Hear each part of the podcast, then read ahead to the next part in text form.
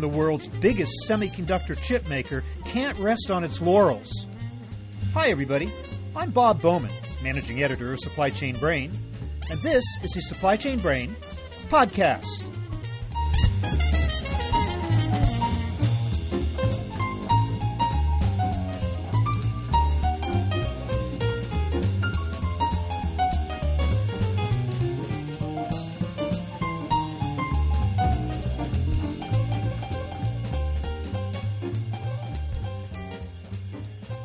Intel has been a high tech powerhouse for almost 50 years.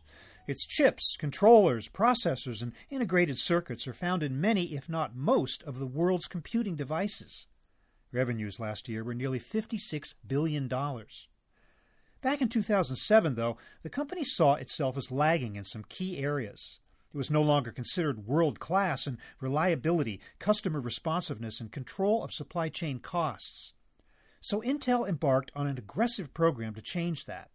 It put into place strict performance metrics, benchmarked itself against the competition, and set out to improve operations across the board. We'll talk today about how those goals were accomplished in my conversation with Sharon Hall, Director of Equipment Planning and Procurement, as well as Intel Resale Corporation.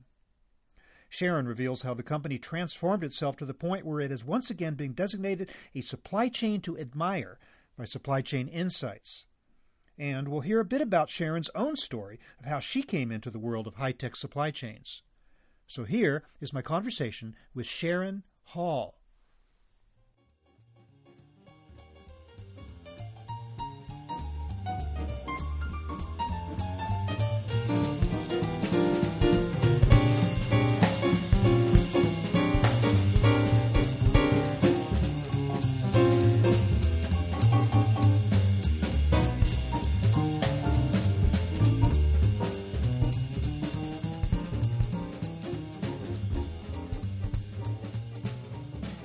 Sharon Hall, welcome to the program. Hi, Bob. Happy to be here. Thanks for sitting down and talking to us a little bit about Intel and its designation once again as a so called supply chain to admire from Supply Chain Insights. I believe I congratulated you on that in the past. I'd like to do so again.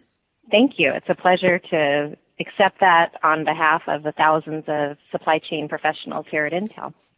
So let's hear the story again as to how the world's largest semiconductor manufacturer undertook a particular type of supply chain transformation and how that's kind of guided your identity going forward. Just from the start, kind of take me back to the beginning of what you consider to be the sort of beginning of this effort. When was it, and what were the main goals that you had in mind? The journey actually started, or where I'd say we had a deliberate focus across all of the different supply chain organizations, was actually back in 2007 when Brian Krzanich, who's our current CEO, was the chief supply chain officer at Intel. And he really looked at delivering Intel's vision through the world's best supply chain. And to do that, it required technology leadership, so we have to continue to extend our leadership through innovation. It required manufacturing scale, so taking advantage of our global factory network where we can make significant investments uh, because the semiconductor in- industry is extremely capital intense and we have the scale to deliver. The third area was around agility and res- a responsive supply chain. So making sure that we have a supply chain that can deliver whatever our customers want when they want it. And really that takes into account what I think Lora refers to around strength and resiliency in her supply chains to admire. And then the last, which is probably one of the areas that most of the supply chain professionals as well as Intel employees are proud of is doing the first three in a social responsible manner. So we care for our, our planet and its people while delivering great products. All right. So why then? Is it any coincidence that you started this initiative at the time when the economy was basically, you know, in the trough uh, for everybody? Uh, was that a factor, or was there something else that led you to believe that it was time for a change? Well, Brian, if you're familiar with his background, he he came up through the manufacturing ranks, and I think, you know, looking at supply chain it's just one end-to-end manufacturing process or one process.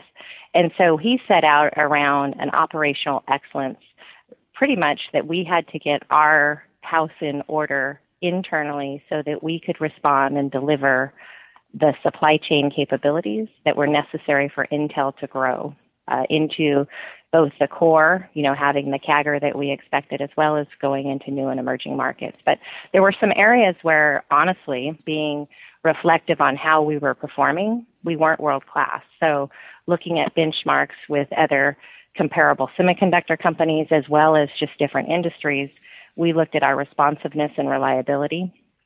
We looked at our collaboration, uh, and that was tied to around order fulfillment just our supply chain cost as a percentage of revenue, and then increase visibility um, and self-service when we talk about just customers' ability to help and responsiveness. And across those different areas that I shared, it, and you know, we really started measuring in 2008. So you recall I mentioned that we started our journey, say, in 2007. 2008 is where we really, through the benchmarking and or just understanding our current performance, we put ourselves on a path to drive improvements. And in the case of responsiveness and reliability, responsiveness, we had a 78% improvement over a five year period. And then for perfect order performance, so the reliability aspects, a 32% performance within that five year period. So it, it really comes down to you get what you measure. So we really tried to understand some of the key supply chain metrics and then we, we focused and dedicated ourselves to driving those improvements internally. Well, I want to address some of those metrics in a moment, but I'm just wondering how important was it that Brian was, in fact, a former chief supply chain officer? Was that essential to this going forward in the way that it did?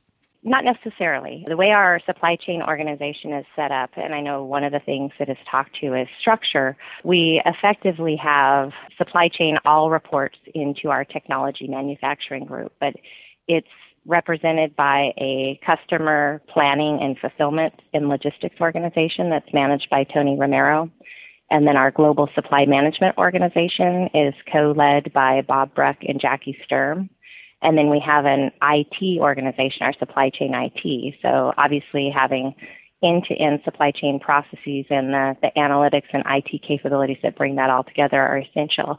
We, we look at those four leaders as really helping shape and drive and executing the strategy that they collectively worked with Brian on. It also raises the potential in a company of your size. I mean, clearly you have to have these numbers of individuals to handle what is an enormous task, and yet you also create the possibility for siloed effort, for each of these individuals kind of going in their own direction. How did you make sure that everybody was on the same page? Clearly, for an organization this large, it required the commitment of the leadership at the top. We had a multi year strategy, so each group understood the effective metrics that were important and what we were working on, and then that constancy of purpose and commitment because we knew this was a multi-year journey. This wasn't a one, you know, one year cycle in learning. We had to, to iterate through that.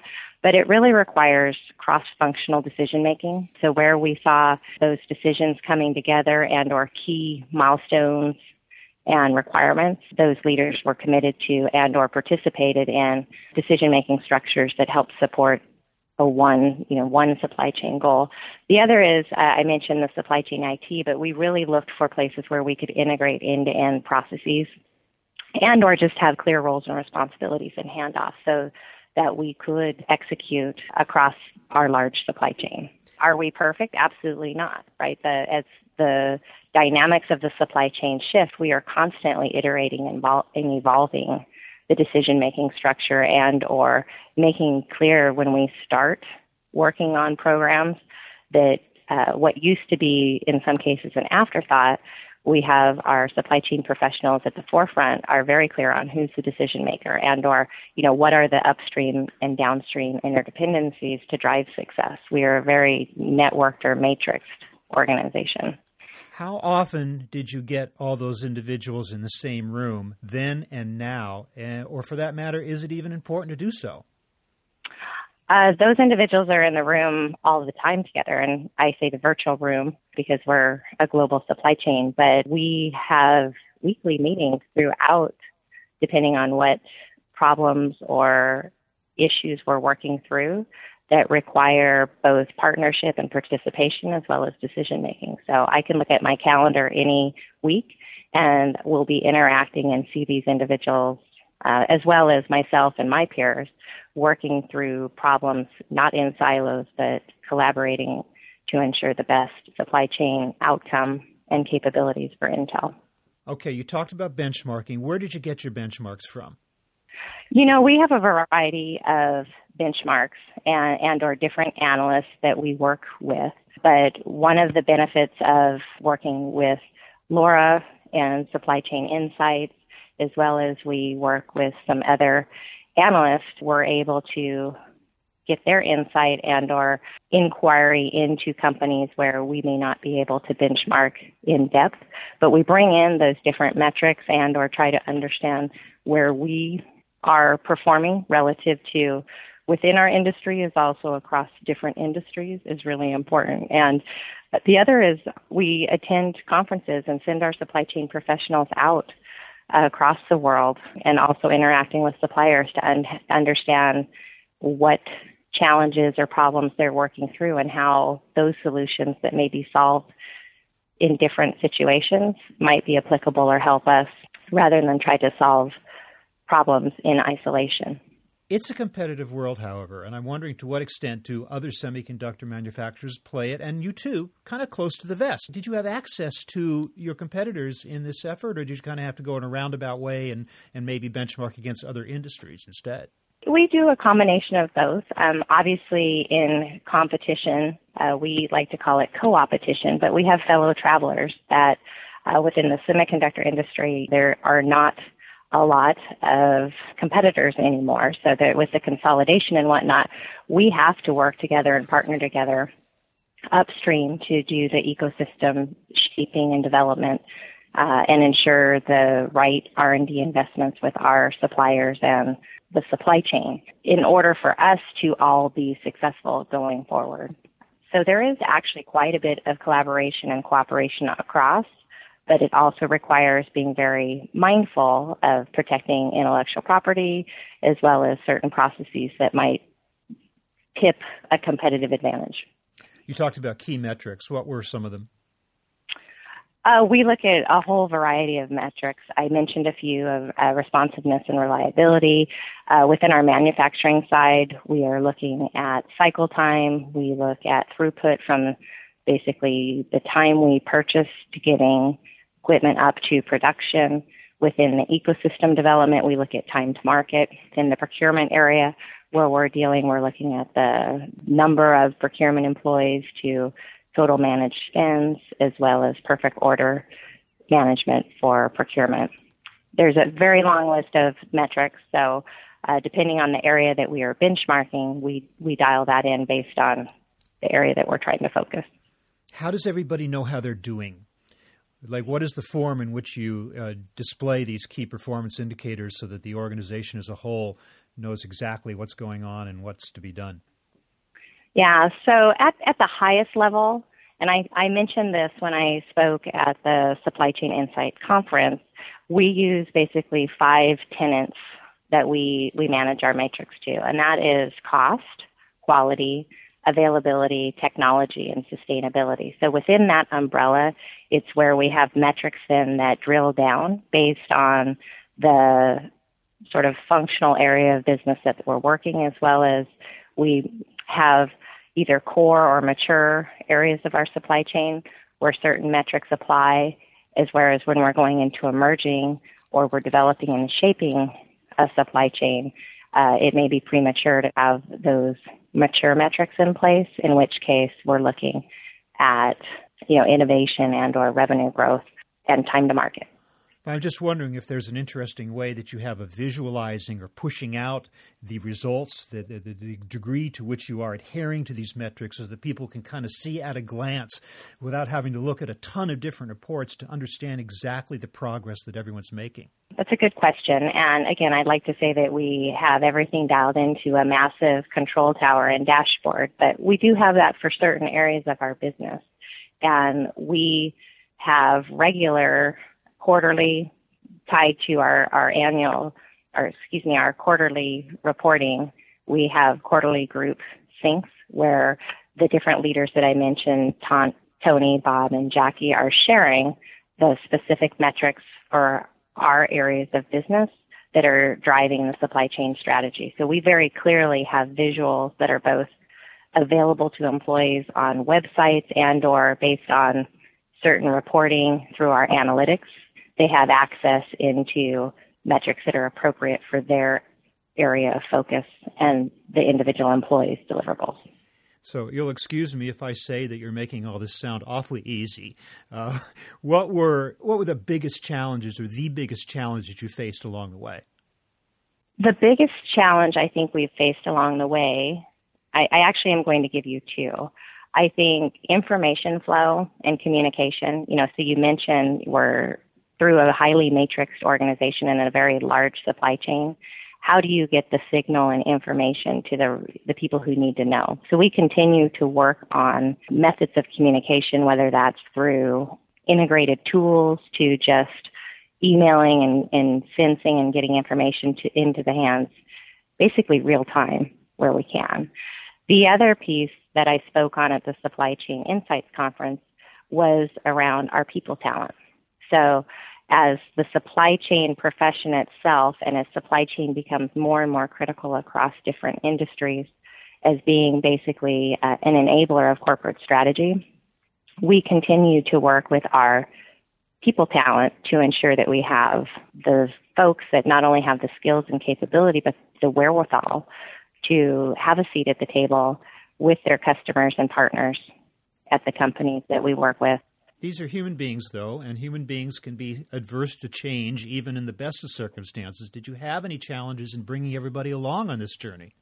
To some extent, yes, but I think the supply chain professionals that have been on this journey with us sort of throughout, as well as those that continue to be excited about where we're going, we're energized and excited about the opportunities as well as invigorated by the, the sheer challenge as we go into some of these areas. And I, I would, I'm not sitting here and I don't want to sit here and say it's easy. It's not, but it's that challenge and that conviction that we have, knowing that supply chain can actually help our corporation deliver the growth that we need and or the great products that we're looking for to deliver.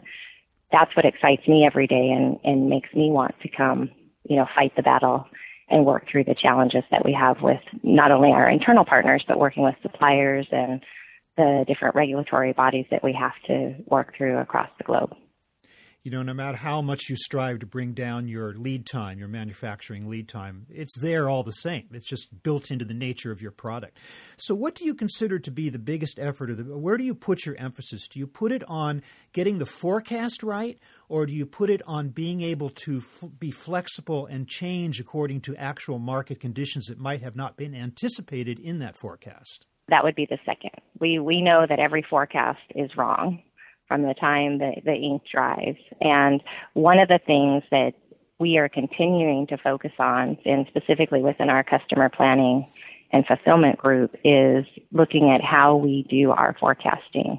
Our core product, we were able to do a lot of our planning with a homogeneous type set of products. And now as we've built out different SKUs, it's a, it has a much different heterogeneous profile, in which case that some of the methods and analytics that we used in the past are not sufficient moving forward. So we're adapting, and absolutely it has to be the notion that it's going to be accurate is going to be a very fr- frustrating for a supply chain organization. So we very much focus on the adaptability and or the ability to respond quickly, whether it's up, down, sideways, and ensure that we have the scale based on what the market desires. What about the journey of Intel itself? I mean, I, it seems like you are, to a certain extent, trying to redefine a little bit about what the company is. You're not just a, a commodity producer of chips. You want to be something more than that. How has the whole way in which Intel views itself changed, and how is that affecting your supply chain transformation efforts? So, with Brian Krzanich coming on as CEO, we've set out a vision for ourselves as basically if it computes, it computes best with Intel. And with that, we're going into markets and or markets that have dynamics that our supply chain wasn't necessarily used to operating in. So we have to flex and continue to be an enabler of that corporate strategy. And what I think is great about having Brian, and I think you asked me this a little earlier, I think his appreciation and or understanding of how supply chain can be that enabler, he actually puts an, a, a tremendous amount of trust and or a high expectation in the supply chain to be able to deliver so that Intel can grow and go into these new markets, whether it's the Internet of Things, whether it's in mobility, the server, building that out, as well as the software and solutions and security that we're in today. Sharon, can we talk about you for a moment? I'm interested in how you got to where you are today. When did you first find yourself interested in this whole area of supply chain? How'd you get into the business? Kind of what was your journey to, to, to now? Yeah, I would like to say that I came fresh out of school and knew exactly what I wanted to do, but that would not be true either. Uh, I actually started out of college as a financial planner for an insurance company in the Seattle, Washington area. And what I found very quickly, sometimes you need jobs that help you find out what you don't want to do.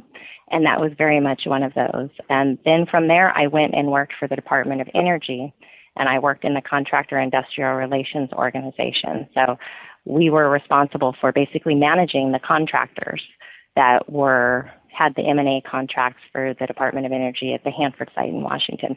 And I think it was there where I had the the customer to supplier relationship that really intrigued me and I found the collaboration and or the partnership working as sort of a customer and a supplier relationship as well as doing negotiations very uh, rewarding. And then from there, my uh, husband, we relocated down to the Phoenix area, and it was there where I started working for Intel Corporation. And I was managing equipment suppliers tied to our manufacturing process technology.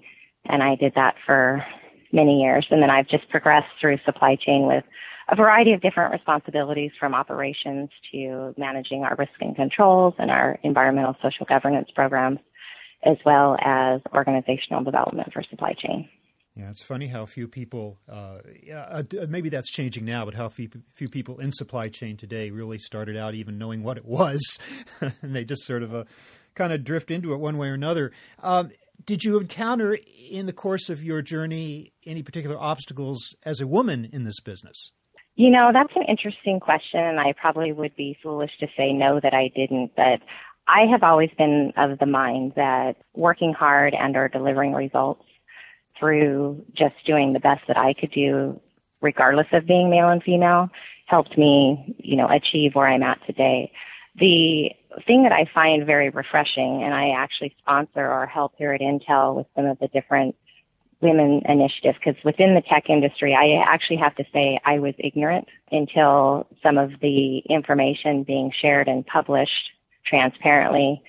I was very familiar with Intel because Intel has actually been publishing our performance or our metrics around diversity for the last 10 years. But I was actually shocked when it became more transparent or you see more companies actually sharing that. So I think the conversation is a good one. But I'd like to, to think that all individuals, sort of regardless of gender and or uh, ethnicity, are able to be included in solving and driving the best solutions for whatever their company or uh, the capabilities that they're looking for. You said at Supply Chain Insights the dirty secret of the technology industry is that we are not very good at diversity. So, yeah, I had mentioned that Intel, we are focused on diversity. And I think what's exciting to me is seeing with Intel taking a leadership position and really putting information out there and helping other companies understand how we're looking at diversity and inclusion. The industry itself, one is having a conversation, which is great, and are debating and are trying to understand how to work, and we're seeing movement. So I think you'll see over the next five years, because that's actually where our goal is, the 2020 goal that Brian announced at CES this year to be at full representation across all of the categories that we focus on. But what's exciting to me is that conversation is shifting from a numbers to more around inclusion. And the business case for why women is women are buying more than men the products that we're selling. And so when you talk about designing and or uh, creating products that are for the largest percentage of a consumer population, there's a real business case for why you want women and or an inclusive environment to get the best ideas and best products out there. Sharon, I want to thank you so much for sitting down with us and talking about the Intel story, why you guys are a supply chain to admire, and where you might be going forward from this. Thank you very much for your time. Thanks, Bob. It was my pleasure.